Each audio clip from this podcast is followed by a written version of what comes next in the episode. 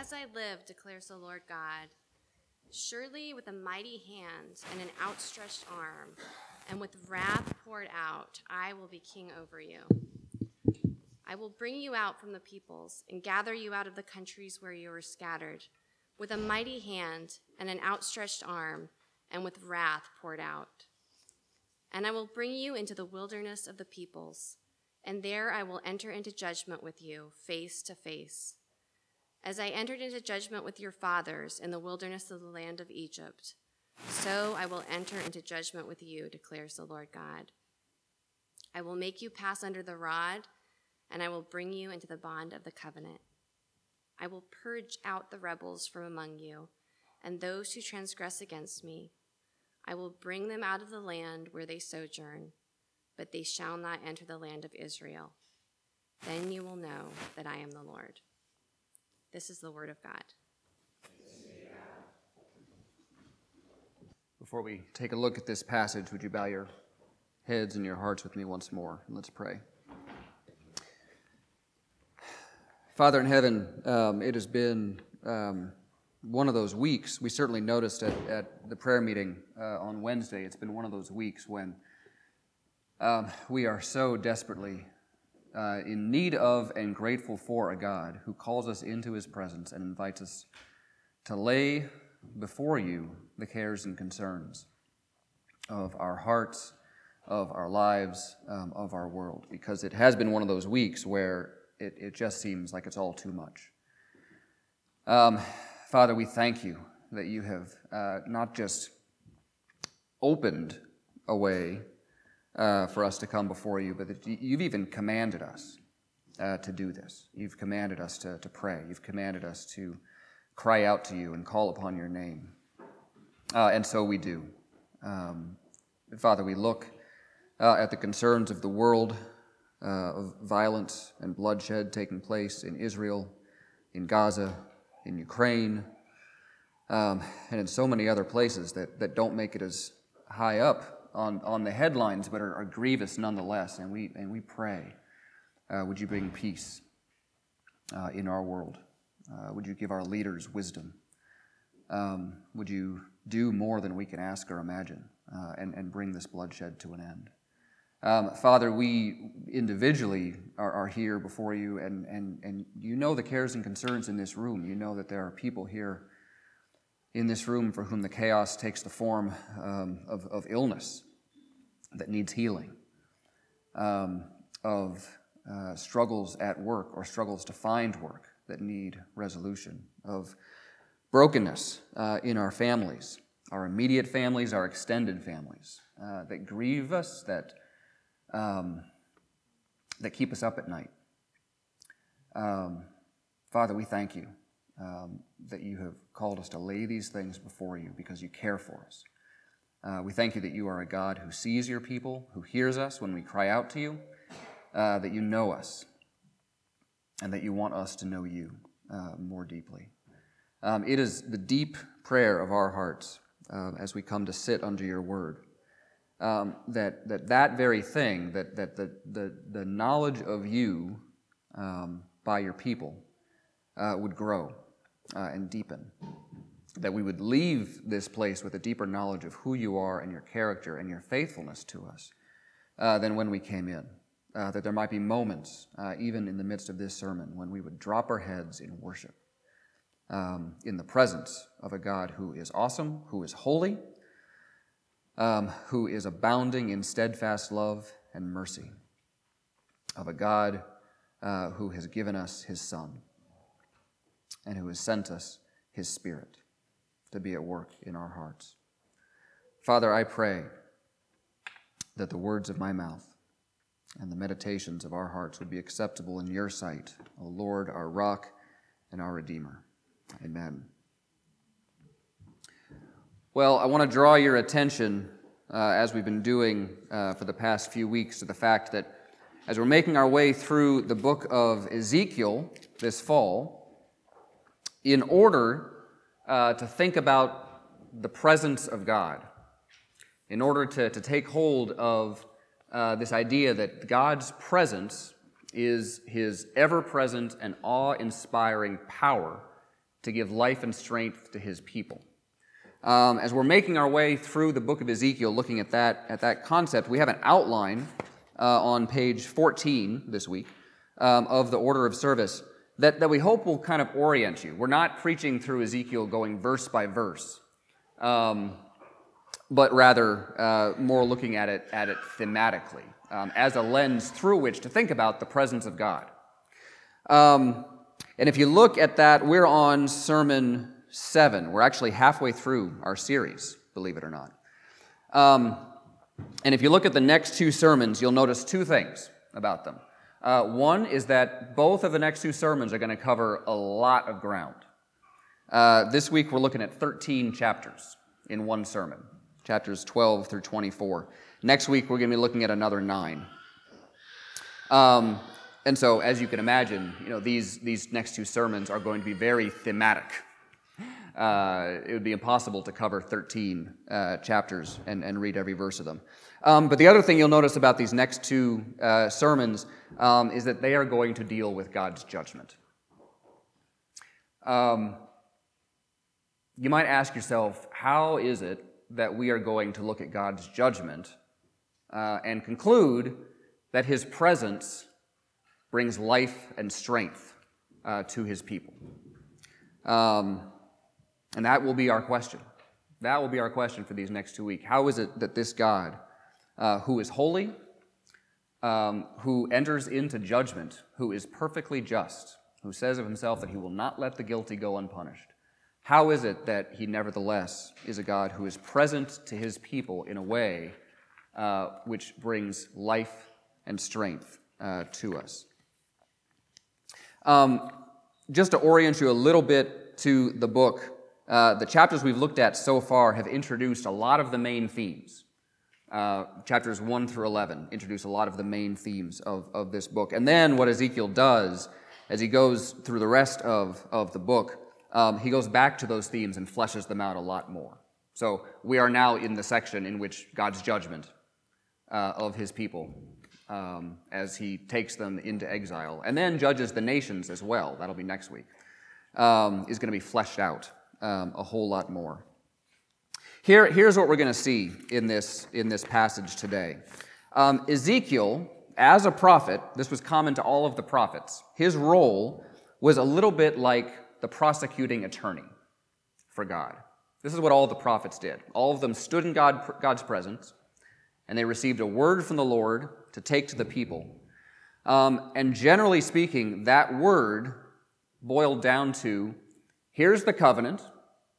Okay, here's what God said uh, that you were to do. Here's what life was supposed to look like. And they would especially point to the book of Deuteronomy. If you want to read the covenant that God made with his people, Deuteronomy is, is the best place to see it all laid out. Um, and then he would say, uh, the, the prophets would say, and here's what has happened. And these two don't line up. Um, here's what the covenant said, here's what you have done. Um, Ezekiel is playing the role of God's prosecuting attorney, calling his people uh, into judgment. And we're going to see that as he plays the role of God's prosecuting attorney over these 13 chapters that we'll just have to pull examples out of, um, he does it in a way that is, on the one hand, brutally honest about their history. So This is the first thing, is that there are no punches pulled. Ezekiel is brutally honest um, with the people about their history. And by extension, because this is a word from God, God is being brutally honest about their history. Um, secondly, Ezekiel is going to uphold the justice of God's judgment. I'm going to say this, this really is just what God is doing. But thirdly, he's going to do it in a way that exhibits radical solidarity with the people. So even as he is coming and, and, and acting as the prosecuting attorney on behalf of God, uh, Ezekiel um, is going to find himself in a position of radical solidarity with the people. This is going to be another of these places um, where Ezekiel, in his role as prophet, is pointing beyond himself. Because what we're going to see is that he plays this role of prosecuting attorney, bringing a word from God, not only to reveal what God says, but more than this, to reveal who He is. But Ezekiel can't do that perfectly. And so, in being brutally honest about Israel's history, in upholding the justice of God's judgment, and in exhibiting radical solidarity with his people, he's pointing ahead to the true prophet, to Jesus, who will reveal who God is in those same ways, in a way that is perfect. Um, you might have picked up in the passage that Harmony read a particular phrase, uh, then they will know that I am the Lord. It was actually the phrase that closed that, that section. Um, that phrase shows up over 50 times in the letter to Ezekiel. Uh, it shows up enough to convince us that what God is, is really concerned with is not simply revealing what he is saying, but who he is. Then they will know that I am the Lord, um, is the point. Um, that is the goal. That's what Ezekiel's doing. So let's look at this. First of all, as I said, um, Ezekiel is going to be brutally honest um, about Ezekiel's history. Um, there are some chapters in this section that, even if we had time uh, to read them all, um, I, I, would worry a little bit about reading them. Um, if, if for no other reason, than uh, this, is, this is being recorded. You might know that we have a, a podcast where you can listen to the sermons. Uh, some people are hearing this for the first time on that podcast. Um, if, you, if you look at that podcast and look at the information for it, there's a rating. Uh, it says that we're clean, which I guess is a good thing. If I read chapters 16 uh, and 23 out loud, we might risk that clean rating um, because chapters 16 and 23 uh, of Ezekiel um, are brutally honest about Israel's history in a way that uses the most evocative imagery possible. Um, these are chapters in which God depicts himself, on the one hand, as the father um, of a girl who has been abandoned. And he depicts that the language of that abandonment speaks in graphic imagery to all of the ways that a girl could possibly be vulnerable um, if she were abandoned. And then he says, Not only was I the father uh, that, that saved this, this child, but then I became uh, the faithful husband uh, to this girl. But that girl turned away uh, and turned into prostitution. And again, the language uh, to describe what Israel has done is, is as graphic um, as, it, as it can possibly be. Um, God is pulling no punches in describing himself as a wounded father, um, an aggrieved husband. And then in chapter 20, he spells it out without all the allegory. He just goes through the history. He goes all the way back to the Exodus and says, Here's what I did for you I saved you, I brought you out of Egypt out of the house of slavery. I did this before you could ask. Uh, I did this when you were nothing. Um, I didn't do this because you were impressive. I did this because I loved you. Um, I pulled you out. I brought you through the wilderness. I was faithful to you. I brought you into the promised land. I was faithful to you. Um,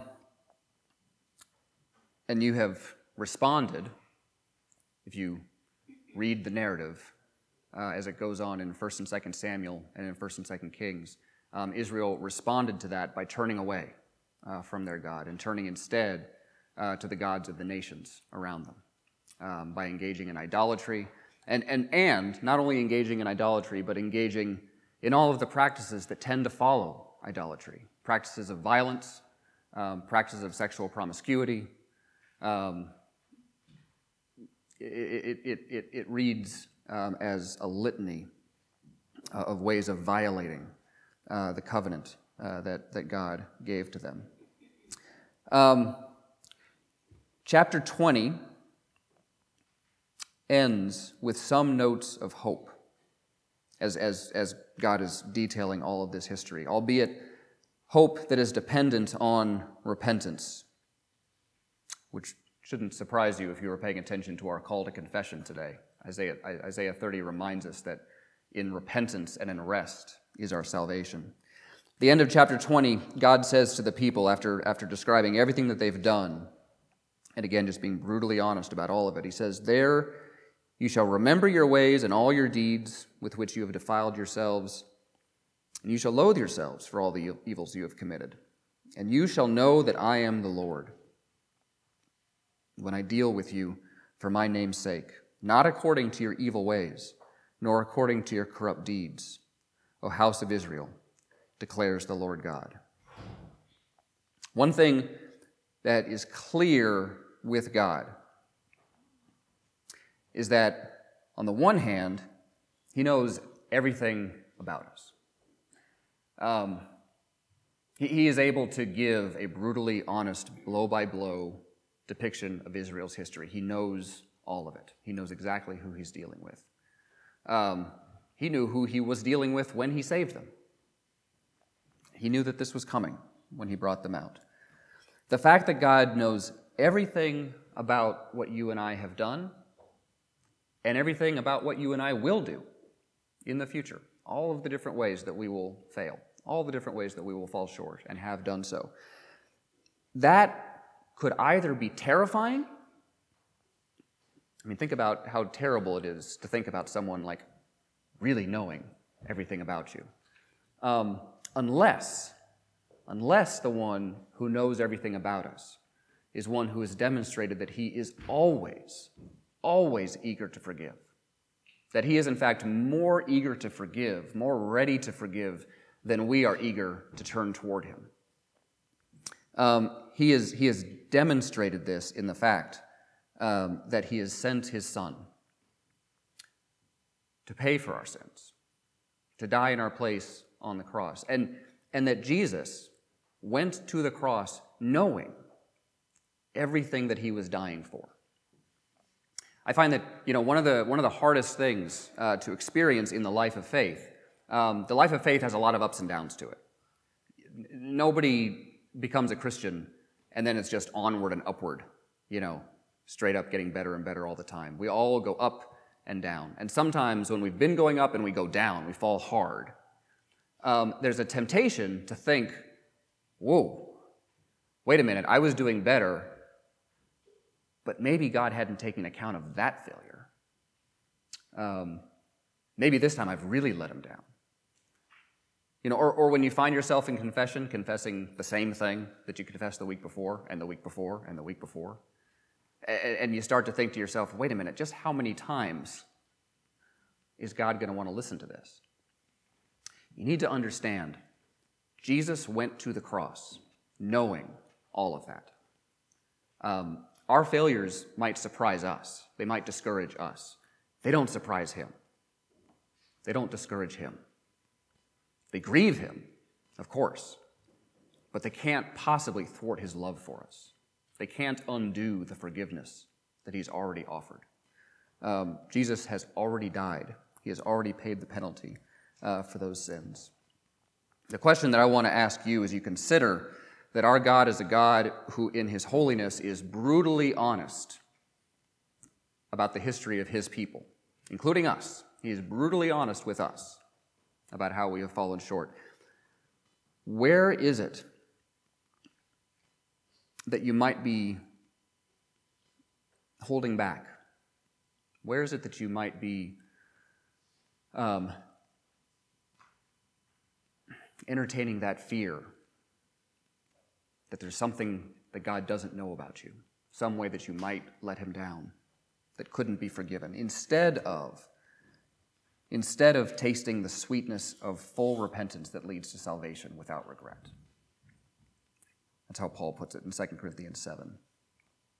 Repentance that leads to salvation without regret. So, this is the first thing. Ezekiel, as God's prosecuting attorney, is being brutally honest about their history. But then, secondly, he's also upholding the justice of God's judgment. Um, judgment is coming.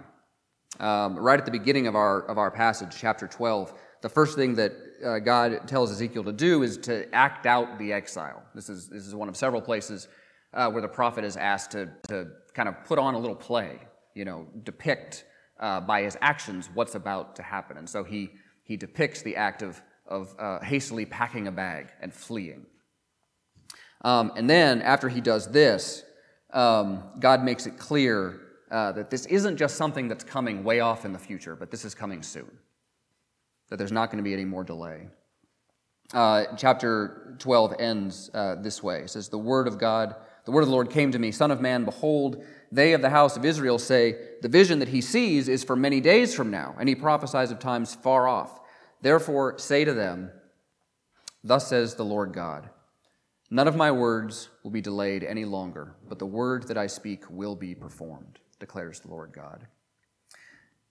And then in two places in particular, um, he speaks about the justice of what's happening.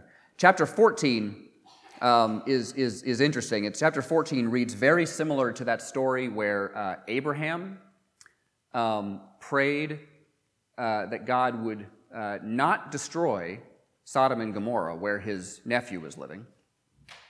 And if you remember the, the, the, interaction, Abraham enters into this kind of negotiation with God where he says, Well, what if you can find 50 righteous people? Would you, would you spare the city then?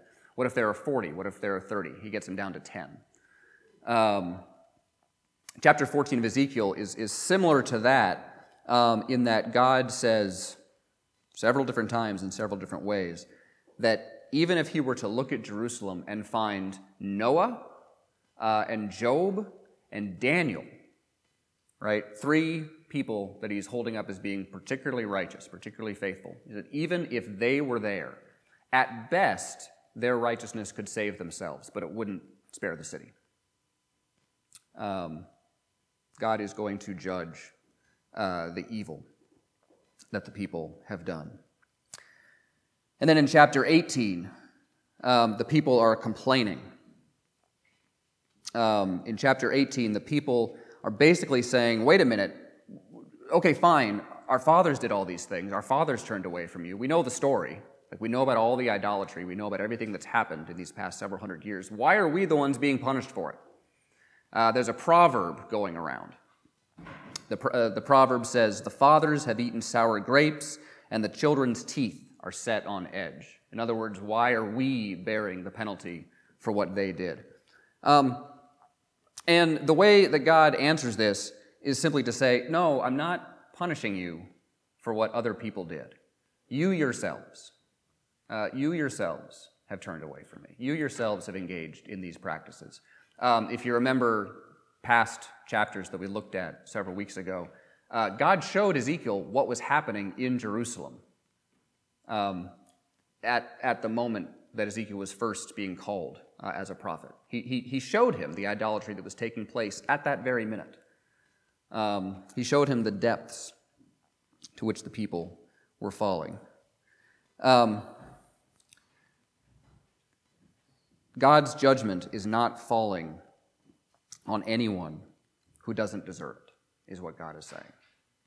Um, it's kind of a big corporate example of when the prophet Nathan tells that story to David right? And then the upshot of that story at, at, at the end of it, Nathan says, You are the man. You are the one that is, that is sinned. Um, that's what the prophet is saying to the people here. You are the ones. Um, but again, but again, even in that context, even in upholding the justice of God's judgment that is coming, there is a note of grace. Listen to this. This is um, Ezekiel 18, verses 30 to 32. He says, Therefore, I will judge you, O house of Israel, everyone according to his ways, declares the Lord God. Repent and turn from all your transgressions, lest iniquity be your ruin. Cast away from you all the transgressions that you have committed, and make yourselves a new heart and a new spirit. Why will you die, O house of Israel? For I have no pleasure in the death of anyone, declares the Lord God. So turn and live. Did you notice that he said, Make yourselves a new heart and a new spirit? And if you remember last week's sermon from chapter 11, And these words will be repeated again. We're, we're, this is another place where Ezekiel's going to flesh it out uh, when we get to chapters 36 and 37. Ultimately, God recognizes these people can't make themselves a new heart and a new spirit. This is, this is sort of central to why we need God to save us. This is why we need a Savior, because the only thing that we could save ourselves with, our heart, our spirit, is already broken. How, how, do, you, how, do, you, how do you fix something broken with something broken? But God's promise is I'm going to give you a new heart, I will put a new spirit within you. Um, but He is offering this note of grace. He says, I have no pleasure in the death of anyone. So why will you die, O house of Israel? Turn to me and live.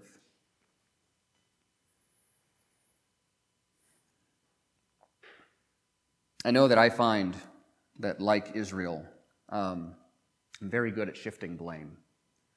I'm very good at saying that when I um, am suffering the consequences of my own actions, that someone else is ultimately at fault. And so the question for us here would be again, where is it that we are doing that? Where are we shifting blame instead of receiving again, receiving the gift of repentance? The gift of acknowledging our wrong and receiving forgiveness from a God who is eager to forgive, eager to give it. The last thing that we see um, is that Ezekiel finds himself in radical solidarity um, with his people. Chapter 24 is one of the most shocking episodes in the entire Bible.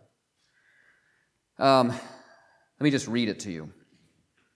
Um, and it's, it's notable, Ezekiel gives us the exact date again, so you can tell exactly when this happened. It stood out for him. Um, Ezekiel 24, 15 to 18. The word of the Lord came to me Son of man, behold, I am about to take the delight of your eyes away from you at a stroke. Yet you shall not mourn or weep, nor shall your tears run down. Sigh, but not aloud. Make no mourning for the dead. Bind on your turban and put your shoes on your feet. Do not cover your lips, nor eat the bread of men. So I spoke to the people in the morning, and at evening my wife died. And on the next morning I did as I was commanded. The description of the death of Ezekiel's wife is that brief. We hadn't heard anything about his wife. We only learned that he is married in verse 16, and by verse 18, she's dead. Ezekiel is told, I am going to take the delight of your eyes away from you at a stroke. And not only that, he's forbidden even to mourn. He's denied even the catharsis of giving public expression to his grief. There appears to be only silence. If you ask why, there doesn't seem to be any answer. The question itself is barely even asked. What is going on here? And this is where we see Ezekiel, the prophet, pointing beyond himself. Because if we consider another case of a death with seemingly no mourning, uh, no meaning or purpose to it. If we consider another who asked, Why? If we consider Jesus on the cross asking, Why have you forsaken me? and getting no answer. Ah, but you say there was an answer. There was an answer to Jesus. The resurrection was the answer, just three days later. The only difference between that case and this one is that in that case, the answer came in three days. Ezekiel's only hope when his wife dies is that there might be a resurrection, but he won't see that. Um, and yet, that resurrection is still the answer.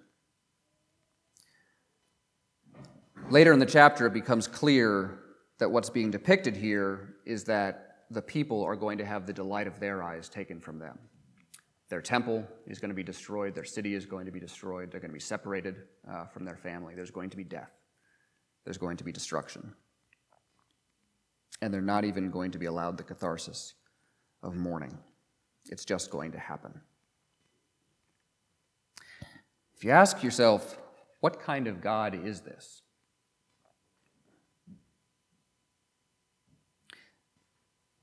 The answer to that question doesn't fully come until we look at Jesus, until we look at the one that Ezekiel is pointing beyond. Um, Jesus was brutally honest about the people's story. Um, he told a, a parable uh, about uh, some wicked tenants um, taking care of a, of a vineyard that made it very, very clear that he was condemning the people um, for destroying and, and, and abusing everything that God had given them, turning away uh, from their calling. Um, it made them very, very angry. Um, he, he didn't tell that parable until near the end of his life, and it might have been one of the things that riled them up the most um, right before they put him to death. He was brutally honest uh, about uh, their history. Um, Jesus also brings a word of judgment, but with this difference that whereas the righteousness of Noah and Job and Daniel would not have been sufficient to save anybody but themselves, Jesus' righteousness, Jesus' righteousness is so exceedingly great that he can give it to us. That he can give it, that he can save other people by it. Jesus is the one that enters into radical solidarity with his people. Jesus is the one who chose to take on our nature, chose to leave his Father's courts above, chose to take on our flesh in order to bear the penalty for our sin. Um, he did not have to do any of that. It wasn't thrust upon him like it's thrust upon Ezekiel. Ezekiel has no choice in the matter. You can imagine how terrible it is to hear uh, what Ezekiel heard. Um, but it was thrust upon him. Jesus chose to enter into radical solidarity with us. And why is that? It gets back to what God said in Ezekiel 13 because the Lord does not desire that any should perish. The Lord takes no pleasure in the death of the wicked. The Lord is always a God who is saying, Look, I am holding out life and death to you. Choose life. But He is also a God that doesn't demand that we make for ourselves a new heart and a new spirit capable of choosing the right, but He gives it. He gives it by His grace. He gives us faith in Him. He strengthens that faith, not in any other way, but then through His Son. He gives us His Spirit. He calls us to this table. The question that we're left with from these long chapters that we've just been able to dip below the surface a few times for uh, is simply this why would we choose death when life is on offer? God does not want any of us to perish. God does not want any of us to be separated from Him. To live, choose life. As we come to this table, in order to have our faith fed and to receive again of His grace, let's pray.